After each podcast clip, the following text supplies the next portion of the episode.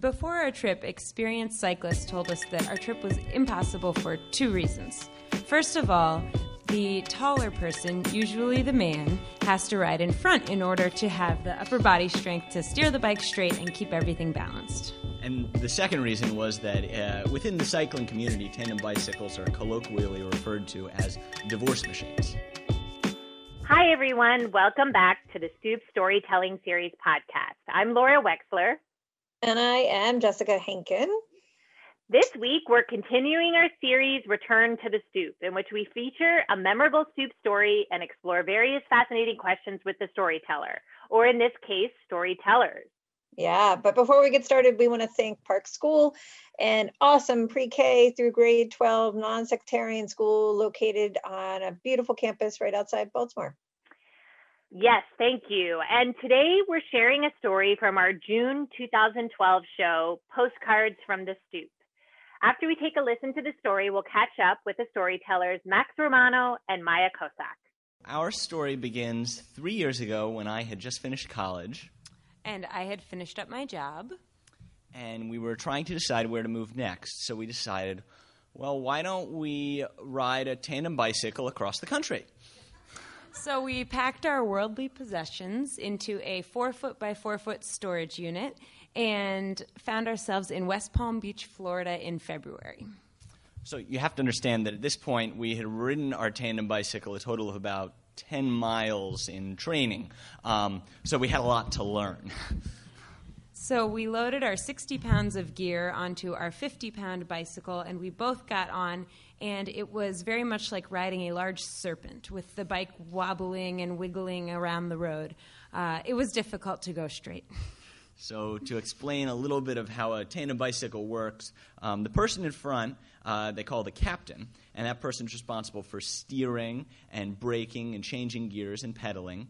And the person in back is called the stoker, and they're responsible for pedaling, yes, but more than anything, trusting the captain uh, and uh, and being supportive uh, in that role. And something that was really important to us on our trip was that we wanted to take turns uh, being captain and being stoker, so that we could trade off. Before our trip, experienced cyclists told us that our trip was impossible for two reasons. First of all, the taller person, usually the man, has to ride in front in order to have the upper body strength to steer the bike straight and keep everything balanced. And the second reason was that uh, within the cycling community, tandem bicycles are colloquially referred to as divorce machines. we did not heed their advice. So off we went. We uh, figured out how to make the bicycle go straight, and we continued to ride along the Florida coast, really enjoying the beginning of our trip. And right from the beginning, we started to meet just amazing people on the road. Um, one example is uh, a couple, Bill and Mary Mobeck, who we literally met on the side of the road, and they invited us into their home, uh, and we spent the night with them. Um, and uh, so Bill is 81, Mary 77. Uh, they've been married for many years, and uh, and they, they ride a tandem bicycle, thousands of miles a year. Um, yeah. And uh, they told us the story of one time when they had a uh, big argument, and this was the one and only time that Bill rode off and left Mary standing on the side of the road. and uh, it didn't take very long for Bill to realize that riding a tandem bicycle by yourself is not very much fun. So he uh, he turned around and he went back and he picked her up. And it was really inspiring for us to see this couple cycling together into their 80s with a mostly functional relationship. Um, so, so we continued on our way. We ate our way across the deep south, and uh, this whole time we were very concerned about arriving uh, in the Rocky Mountains in April because we were worried there would be snow. But little did we know before we reached that, we'd faced an even greater challenge. So, in southeastern Colorado, we were suddenly hit with tremendous headwinds. We had 30 to 60 mile an hour winds coming straight at us for days. And for the person who was captaining, it was just a soul sucking experience. The wind is deafening. It takes your entire strength just to keep the bike going straight, often only going five or six miles an hour.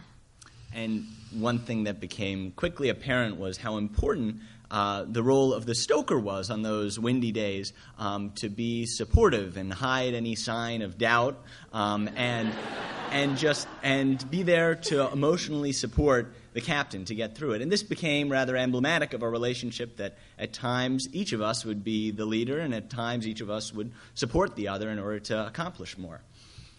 So we made it through the plains and hit the Rockies. Beautiful sunny weather, climbed the highest pass of our trip, and kept on going. So a few miles later, we were in Washington State, and we're um, riding. It's a rainy day, and we're in a state park and going down a, a windy road. I was captaining, I was in the front, and it was going a little too fast around a turn, and the front wheel of the bike slipped off the pavement onto the gravel shoulder, and for the first time, we fell. And falling on a fully loaded bicycle with two people is really scary.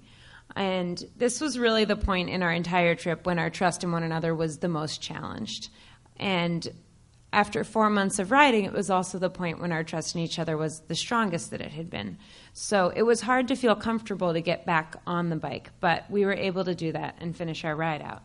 Yeah, so the next day we pulled into Seattle, Washington, and finished our 4,200 mile trip. Um, and uh, yeah. And at this point, we can confidently say that, first of all, the shorter person and a woman can captain a tandem bicycle. Yes. and tandem bicycles are not divorce machines. In fact, I would call them relationship amplifiers. So when things are going poorly in your relationship, they can seem really intractable um, when you're you know stuck this far apart from the other person and you have to do something together.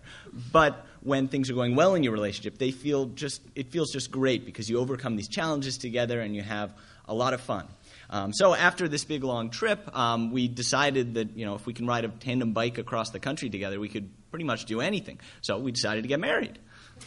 Um, and the whole time we were trying to figure out where we were going to move next. And after staying with, in the homes of 44 different strangers along our entire trip, we realized that really we could live almost anywhere as long as we were together and surrounded by good people and strong community. So at this point, we are really proud to call Baltimore our home. Yes.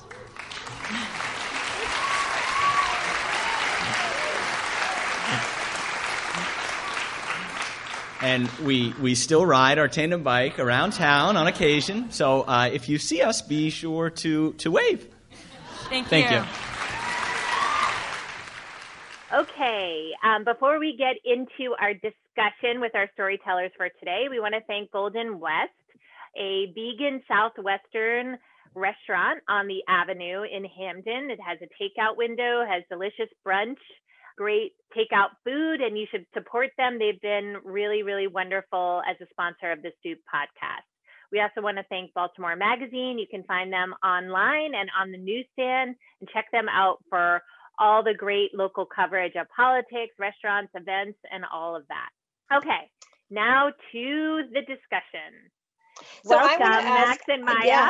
Max and Maya, and I feel like Laura, you picked this story, and did you think it was in case the election went south, we wanted the most heartwarming, positive story to for like because I, I feel like this Yeah. was that was what you were thinking is a way Totally, to just like soften totally. the blow.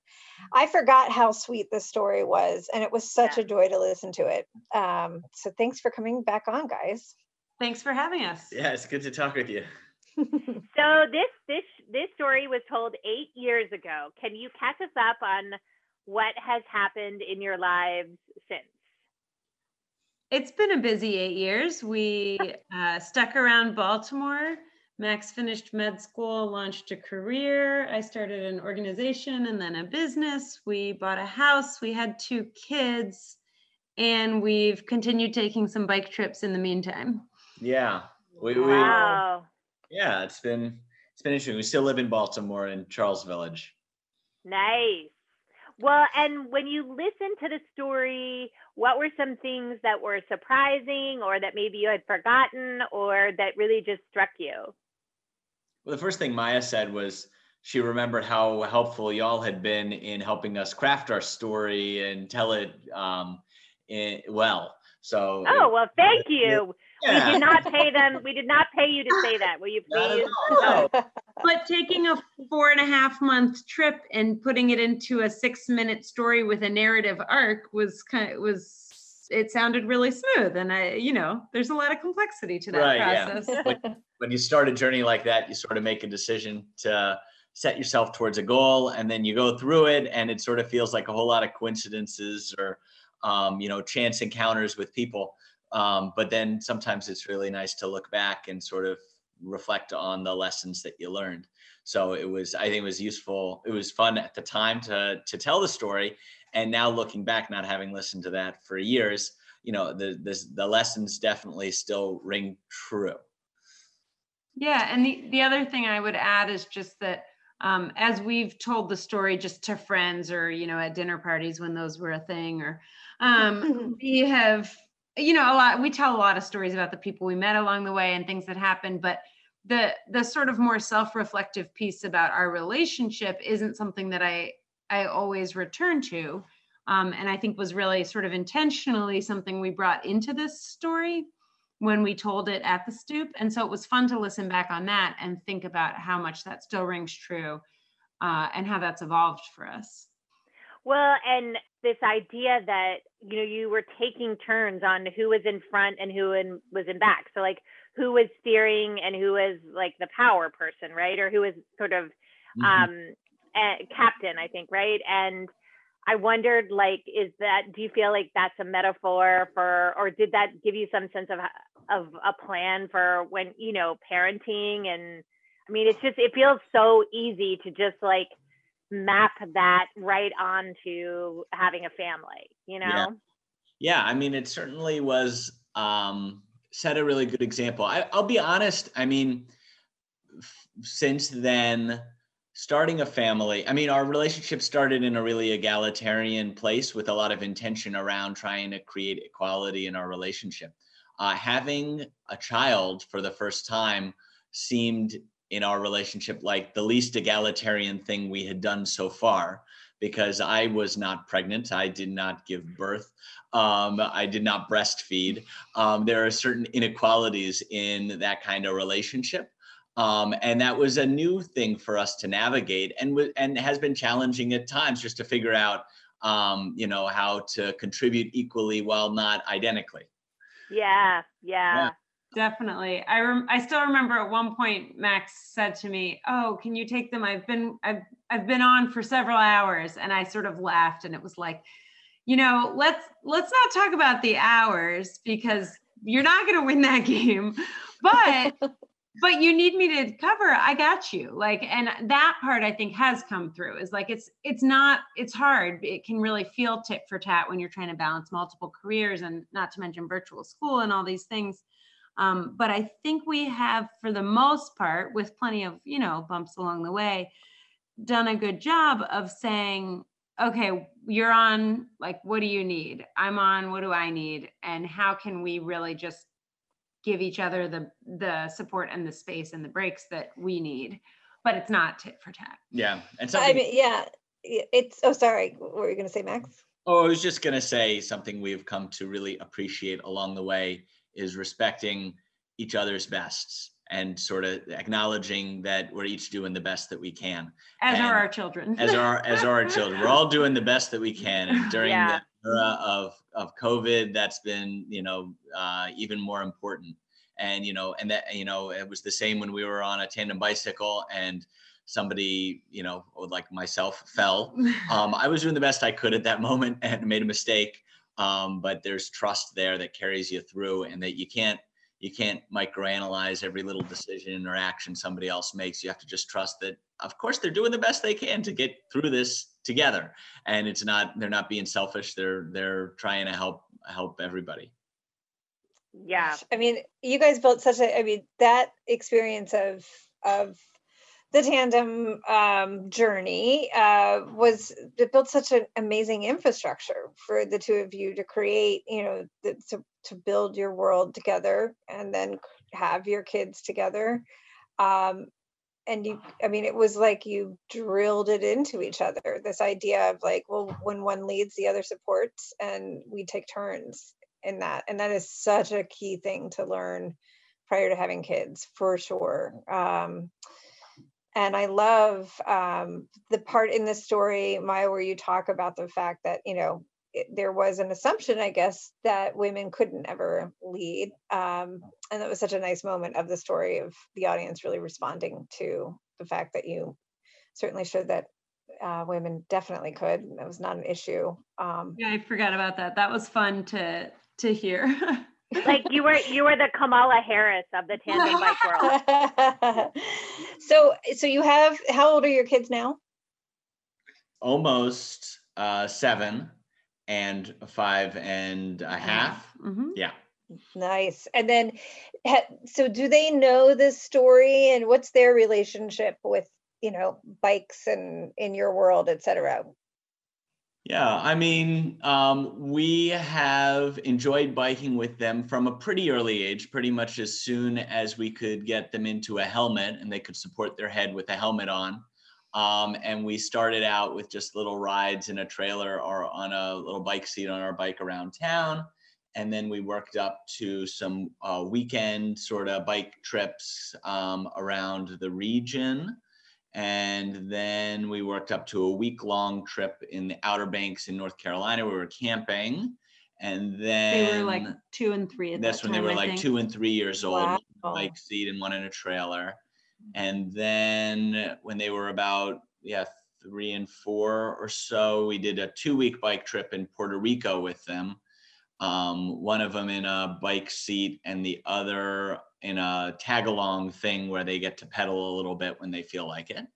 And then last year, we just before all the COVID uh, craziness started, um, we took a two and a half month trip with them in Korea and Japan on two bike on well multiple bikes, um, sort of like two tandem setups um, with one parent and one kid on each, and we all took turns uh, trading off who was with with whom. Um, and in the somewhere in the middle of all that, they also learned to ride two wheel bikes with you know no training wheels.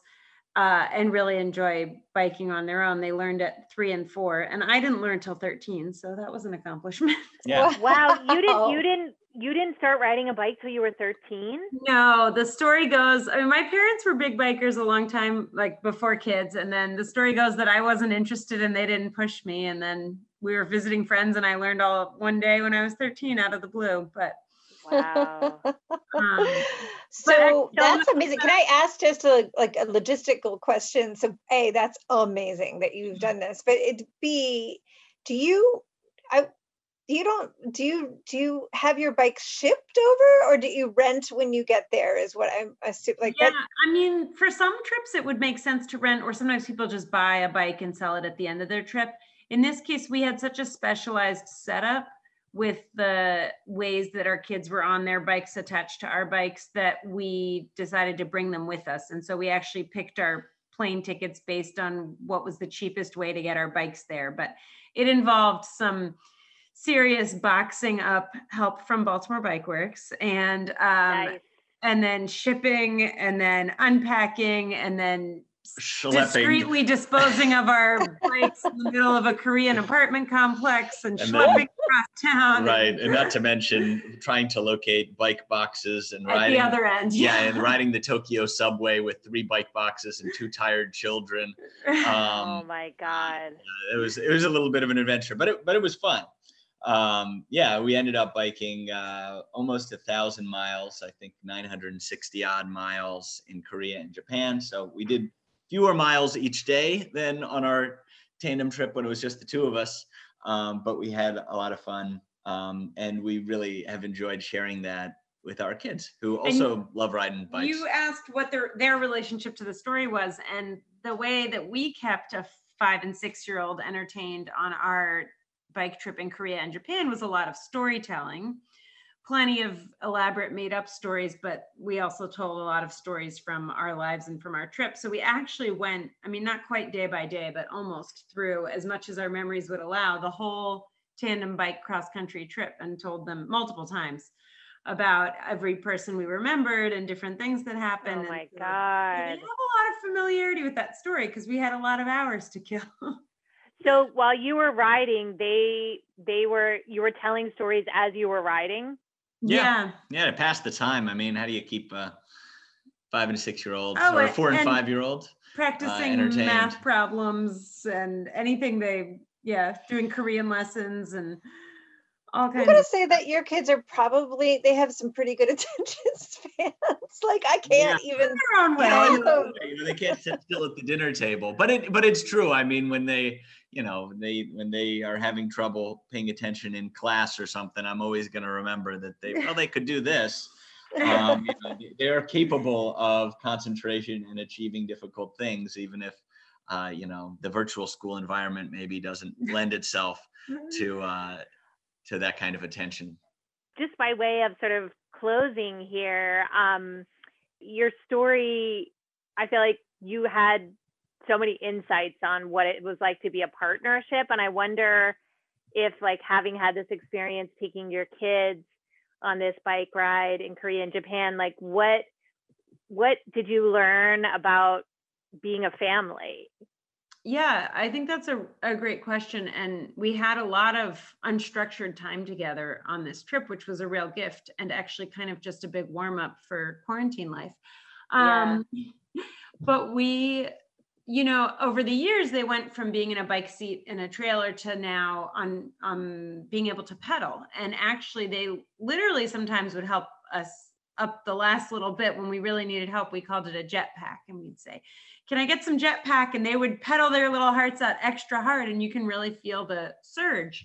And so, like physically, they actually really contributed in a way that was significant. And um, Yeah, I'd say it was important for us as a Yeah. family to try to do something hard. It was important for our kids to see us trying to do something that we didn't know if we'd be able to do. And then we helped each other and accomplished it together. And, um, you know, out of it, just returned home with uh, a real sense of, for lack of a better word, teaminess, just a, a sense of a t- that like we're a team. And when we work together, we can achieve really great things and that we're capable of working together even if you know on a day-to-day basis we all have our conflicts and our fights and our tantrums and those sorts of Mhm. things but i know that we can work together and they know that we can um, and we can do really great things when we- when we're when we're at our best yeah, I feel like that's a message for our country. Right. Every one of us had multiple moments on the trip where we did something we didn't know if we could do, like whether it was a kid getting up a hill or one of us getting up a hill or ordering our food in some other language or you know we we were all put out of our comfort zone like camp yeah many camping times camping for finding a, a place to camp in a foreign country where you don't speak the language and you there are no campsites for the first Right. time yeah all sorts of adventures but uh but yeah yeah a lesson i think for for our country too is that you know and and i think for the world is just like when we biked across the us we were amazed at uh, there were incredible friendly people who opened their homes and their lives and their hearts to us all across this nation. Um, we met absolutely the same thing traveling in other countries um, uh, with our kids and it was great to introduce them to that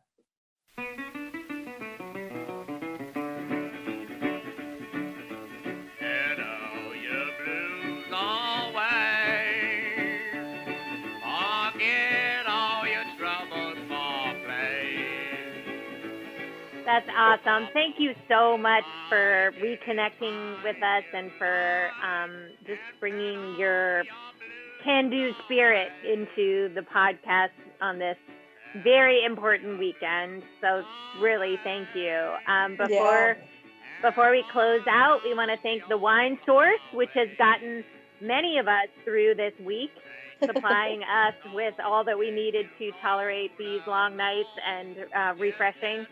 Um, they are on Elm Avenue in Hampden, so pay them a visit. Tell them the Stoop sent you.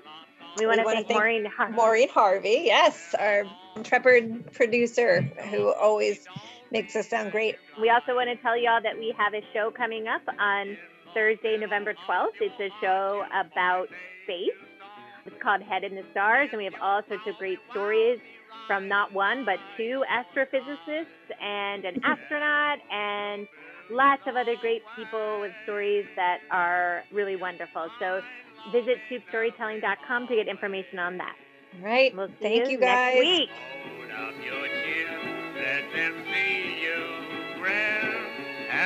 Hold